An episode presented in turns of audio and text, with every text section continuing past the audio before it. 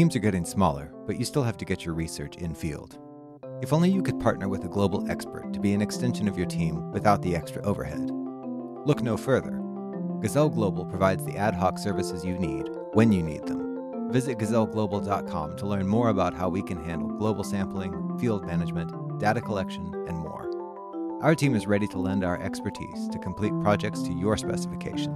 Visit gazelleglobal.com today.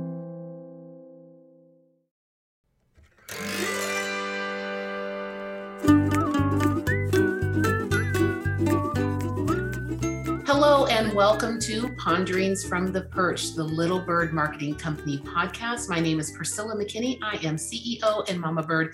And with me today is the illustrious Ashley LeBlanc. Thanks for coming, Ash. Thanks for having me. Always have a good time. Back by popular demand. well, Little Bird Marketing is an award winning digital agency. We serve revenue minded leaders. So if you're one of them, you're in good company right now. We have a strategic approach that turns marketing chaos into clarity. And we license our proprietary content system called SOAR to craft high impact visuals and digitally transform marketing actions to align with brand goals. So our clients sleep better at night because they know the right message is in front of the right audience at the right time. And this results in increased brand awareness, social influence, and revenue growth. But one thing we do day in and day out is look at a lot of B2B websites. so lots. And if you haven't looked at yours for a while, we suggest you might want to take a peek. So, what we put together for you today is a quick romp through our seven critical website mistakes that we see most B2B businesses make. So, I will let Ashley kick it off. Let's just let's jump in. Let's do it. okay, here we go.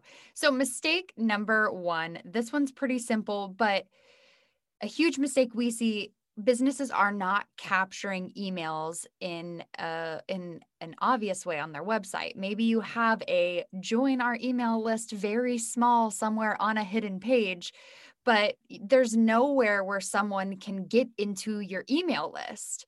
And we know research shows us that people are spending around 5 hours a day in their email inbox.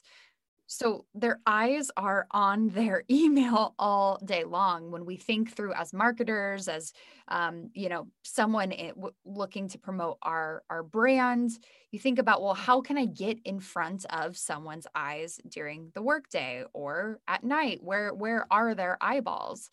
Well, they are in their email. So, mm. how can we get into their email? That second part of it, though, is of course we can collect email addresses. That's that's kind of the easy part but you need to provide them with helpful information. So if you are going to collect email addresses, just make sure you're doing something with those email addresses that makes sense. there should be some sort of marketing automation if someone signs up for your email um, through a pop up or through a form that you have on your website that they get a welcome email that that makes sense that's helpful um, that gives them information that they did not have before receiving the email and that the list that they opt into is accurate and that you're continually providing them with that helpful information. Uh, we always like to ask ourselves here um, would i open this email um, would this get my attention or would this get my ideal client's attention so asking yourself that before you send the email that's definitely huge, but make sure that you are capturing those emails on your website. I love it. And your website, it just sometimes it's so undervalued because think about it this way it is your owned digital real estate. Okay. And that may not seem like a big deal to you, but think about it this way where else are your most ideal clients' eyeballs all day long? Sometimes they're actually on social. And that's a much bigger platform that we can actually interact with and find new prospects and even delight our current customers. But if we stay there and we don't bring them back to our website, we're just staying on leased land. So it's so important that when they actually finally do hit the website, that it is important to them, it's relevant to them. There's something that's meaningful. So, the second critical mistake that people make is they make their website all about them. And I'm telling you right now, I will not write copy for a client that says something like, My grandfather started a company 12 years ago or something, whatever it is. I kind of have a hard, fast rule. Unless you've been in business for over 100 years, I don't want to hear about it, right? Because a lot of times businesses, entrepreneurs, and even C suite, they kind of go with this idea of like telling their story. So important to tell their story. But I don't believe that's true. What is really a critical mistake that happens on websites is that they make it all about their story and they fail to see the story of the person who's visiting. Why should they care? Why should they keep reading this site? I mean, your story might be interesting, but that's not going to solve any persisting or newly emerging problem that this visitor has. And that's what it needs to be focused on. Why should they be here? Are they in the right place? And if so, how can really make this completely about them and bend the entire experience around that visitor? Hmm. All right, our next mistake that we see all the time and honestly this one is a big oversight is businesses ignore mobile users. So this let me just paint a little picture for you. Maybe you have someone internally that manages little website edits well, if you're working on a desktop computer and you're viewing your website on a desktop computer, it's very easy to make a slight change. Maybe you you lengthened a title of uh, uh, of a page on a site. Maybe you added additional copy, swapped out a photo. Fill in the blank. These small edits that you think someone internally could do this easily. But something we see happen time and time again is the change gets implemented on desktop, it gets reviewed on desktop, but no one pauses to check the change on a mobile device. And right now, and we're all trying to get found on Google, right? That's just that's just the SEO game here and half of searches are take half of google searches are taking place on mobile devices and that number is growing yep. so if we have more and more mobile users coming to our site through uh, their mobile device, then we need to make sure that our desktop version of our website is fixed for a mobile device as well that everything is in alignment that that images aren't skewed that if something needs to be reoriented, it is, that our menu is collapsible. There's so many little changes that need to be implemented when viewing a website on mobile. But if you don't pause and take the second to actually review even your small change on a mobile device, it can make a huge mistake, especially if this is a, a, change on your homepage. Even if you switch out an image and then someone goes to view it on mobile and it takes up their entire screen, they're going to abandon that page and go back to search results and look for someone else's website. 100%. Um, I would, even though we're on a podcast, what I'm doing right now is looking down at my thumbs that are twiddly because let me tell you, everybody's holding a phone and they're Googling stuff on their phone. so, case closed. um, and I know B2B people think that these things don't apply, that, you know, oh no, B2B is always on desktop. It's not true. It's not true. Think about your own life. So, mistake number four is that people often do not create a clear path to action on their website. Well, it's great. You threw a party, you got me here, but there's nothing to do with this party, right? Or even worse, even if there's nothing to do, what about when people put 20 things on there and it's very confusing basically what i see that as as not loving your guest and not saying look you came here and you know it it's really about kind of playing hard to get I mean, why would you try and use so much of your marketing dollars to get a visitor there and then make it so difficult for people to give you money or to interact with you or to read the next blog or to understand how you really answer their uh, most pressing problem? Stop confusing people. Make it very easy for them to know what to do next honestly, the human brain is just so in love with clarity and purpose. And the moment things get confusing, we check out. So take a look at your home page and say, if I got here and I didn't know this company, would I know what to do next? Let's make it easy for people. One of my favorite things to do, especially when it comes to confusion, is I rely on my husband. If I am working out a marketing message or trying to carve a clear uh, path to action or path to purchase, especially if it's something I've had my eyeballs on for a long time, it may be clear to me but I try to show it to someone who has no idea they've never seen the project before they've never seen the page before they've never heard of the brand before and i don't give a lot of context and i try i say like could you figure out what you're supposed to do here? And sometimes that outside perspective can be really helpful. Um, helpful but brutal. Yeah exactly. Needed. Exactly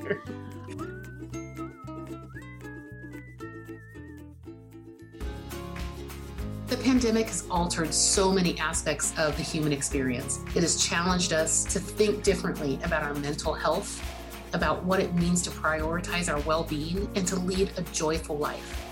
I'm so excited to participate with Innovate MR and Quandrum on a panel about how we can activate joy in our daily life for greater purpose and productivity. I'll be joined with Lisa Wilding Brown, the Chief Research Officer at InnovateMR, Ben Gilgoff, and Katya Cahoon, a psychotherapist with experience in intelligent change. Together, we'll discuss how we can activate joy for greater purpose and productivity. Be sure to join us on June 3rd at 3 p.m. Eastern Standard Time, for Joy is a Choice. Register today at bit.ly slash joy is a choice. All right. So, our fifth critical mistake is we see people not optimizing their website for search. So, I know SEO is a huge buzzword. And so, some of you may be hearing that and you're like, I know what that means, or I've heard, or maybe you don't. Maybe you've heard the word before and you're like, I actually don't. I know we're supposed to be doing it, but I couldn't tell you what I should be doing. So, search engine optimization is what we're talking about here. And when you are crafting the text that is going to live on your website, it, you need to be mindful of your keyword research. So I know that, again, that's a lot of buzzwords in one statement, but looping back up to when Priscilla gave the tip of not making your website all about you, we see a lot of B2B businesses crafting language for all their pages that are about what makes them special. And they get really trapped in the mindset of i have to make the sell every page i have to make the sell on why why they should choose us.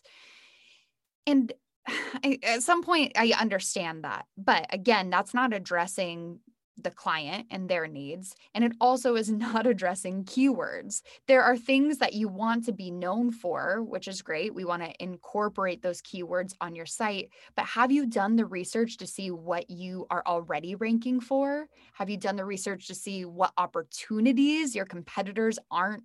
Um, implementing on their sites that you can swoop up and sprinkle those keywords throughout your website and really take advantage of. And in in addition to keywords, um, you know, there's this this whole new thing in SEO right now that's about entities. So it's so much more than just the words you're putting on the page. But what about the images?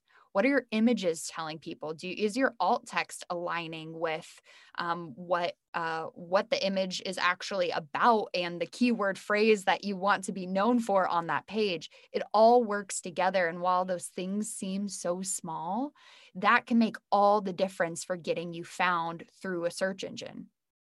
I love it. I love it. Okay, I'm going to go with number six, which is really very akin to my number four. So here, how it's it's actually connected. Number six is making the contact info so freaking hard to find. like, like, do you want to talk to me or not? This kind of drives me crazy, right? But let me preface this by saying um, that currently there are 1 trillion 200 billion websites plus in the world. Okay. Yeah. Right. So, point five that uh, Ashley just mentioned about um, not being optimized for search is very important to that. But then when you when they do, out of all of those, out of all of those websites, they do come to yours because they want to talk to you. Why you make it so hard? like, just let me talk with you. And I understand if maybe you don't want to put a phone number, you know, that you may have a reason for that in your B2B world. Certainly, you can always, uh, you know, I'll give a shameless plug to my friend Mark over at Drift get some conversational marketing get a get a nice chatbot help somebody do what it is they're trying to do they want to contact someone they want to email you they want to call you or they want to be able to chat with someone in your world why does it have to be so hard I always wonder about this. Sometimes when I'm trying to actually work with a company, and I, why why do people sometimes make it so hard for me to give them money? like, I just don't understand that. But a lot of times we do that on B2B websites because we don't really visit it as the visitor. We visit it as the marketer. We visit it as the business. And we think, oh, I already know that. Or we don't think about that phone number. We don't think about that email because that's not our world. That's not our problem. And that's why this whole customer centric view of building a website is so important. So please, number six, please making it so hard for me to find your contact info. I'll give a one small other caveat too, though. You know, a lot of people say, "Oh, but we put our social media, um, you know, icons up in the very top, and someone can find us." And I think, wait a minute, that's not what I said. I want them to be able to contact you. If I wanted them to leave your owned website and now go to leased land, which is Facebook or LinkedIn or Twitter, or something like that, that's actually doing the opposite thing of what you want to create. You want them to contact you, not now go leave you and actually go somewhere else on social where now you're not controlling, you know, their experience. So be careful about not only making it hard for them to find contact info, but what kind of contact info do you want to make sure to, to highlight? Okay, I'll wrap us up. So, our last mistake that you need to avoid is that your site is too slow. So, how do you help actually speed up the process? And there are so many stats out there about how people will leave sites that uh, load too slow or load too slow on a mobile device versus a desktop device.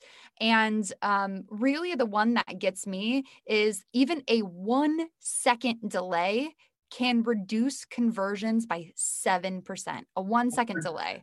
Oh, man. I'm sorry. So, I can feel the marketing dollars leaking out of the pocket. Yeah. So let's bump that up to a three second delay. Now your your conversion reduction rate has gone down significantly and a slow loading website has cost you leads and in the end cost you money. Mm-hmm. Um, so there's a few things you can check here. I'm going to give you a link, but we'll put it in the show notes. So if you want to check, if you're not if you're not sure, you're like, I don't know, is my site running slow? You can actually check that. Google has a, a has a really easy tool. It's developers.google.com slash speed slash page speed slash insights. I know it's long. We'll put it in the show notes. But if you know, you, Ashley, before you go on about that, that's the thing is like people think they don't need a tool for it because they go to their website and it loads really fast. But guess what, people? That's in the cache like you go to your website all the time where it's on your own you know domain or through your vpn or whatever that doesn't mean that that's what the customer is experiencing so what ashley's saying about using a tool is super important. Yeah. So this tool is really great because it not only will will show you, you know, green, yellow, red, how's your site doing, but it's going to actually give you a free rundown of your diagnostics. It's going to show you opportunities to make your site uh, load even faster. It's going to show you your images that are taking up too much space and making your site your site run slow. If you have video, it's going to give you some suggestions if you should host that on YouTube and pull it onto your site versus hosting it directly on your site. So it's not just like it doesn't just give you a thumbs up or a thumbs down. It will mm. give you actionable advice to implement to get a better score and hopefully in the end actually change uh, the conversion rate of your site. So make sure that you check that out. Like I said, we'll put the link in our show notes so you can check the speed of your website. I love it. And, you know, did you hear the key word that Ashley said? This is a free tool. um, guess what else is free? This podcast. So we hope you enjoyed this podcast. But you know how other people actually find this podcast and discover the amazing free stuff we give away? It's when you give us a review out on wherever you get this podcast. Make sure that you share it with a friend. Please post us on social. If we've been helpful to you, be helpful to someone else and pass it on to us. So thanks, Ashley, for joining me. You're always um, great with the stats and you know making me sound like I know what I'm talking about. So I appreciate it. But um, for all the here at Little Bird Marketing, we want you to have a great day. But more than anything, check that website and happy marketing.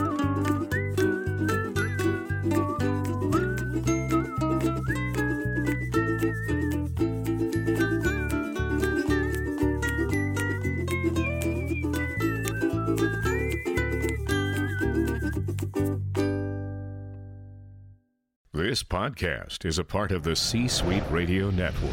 For more top business podcasts, visit c-suiteradio.com.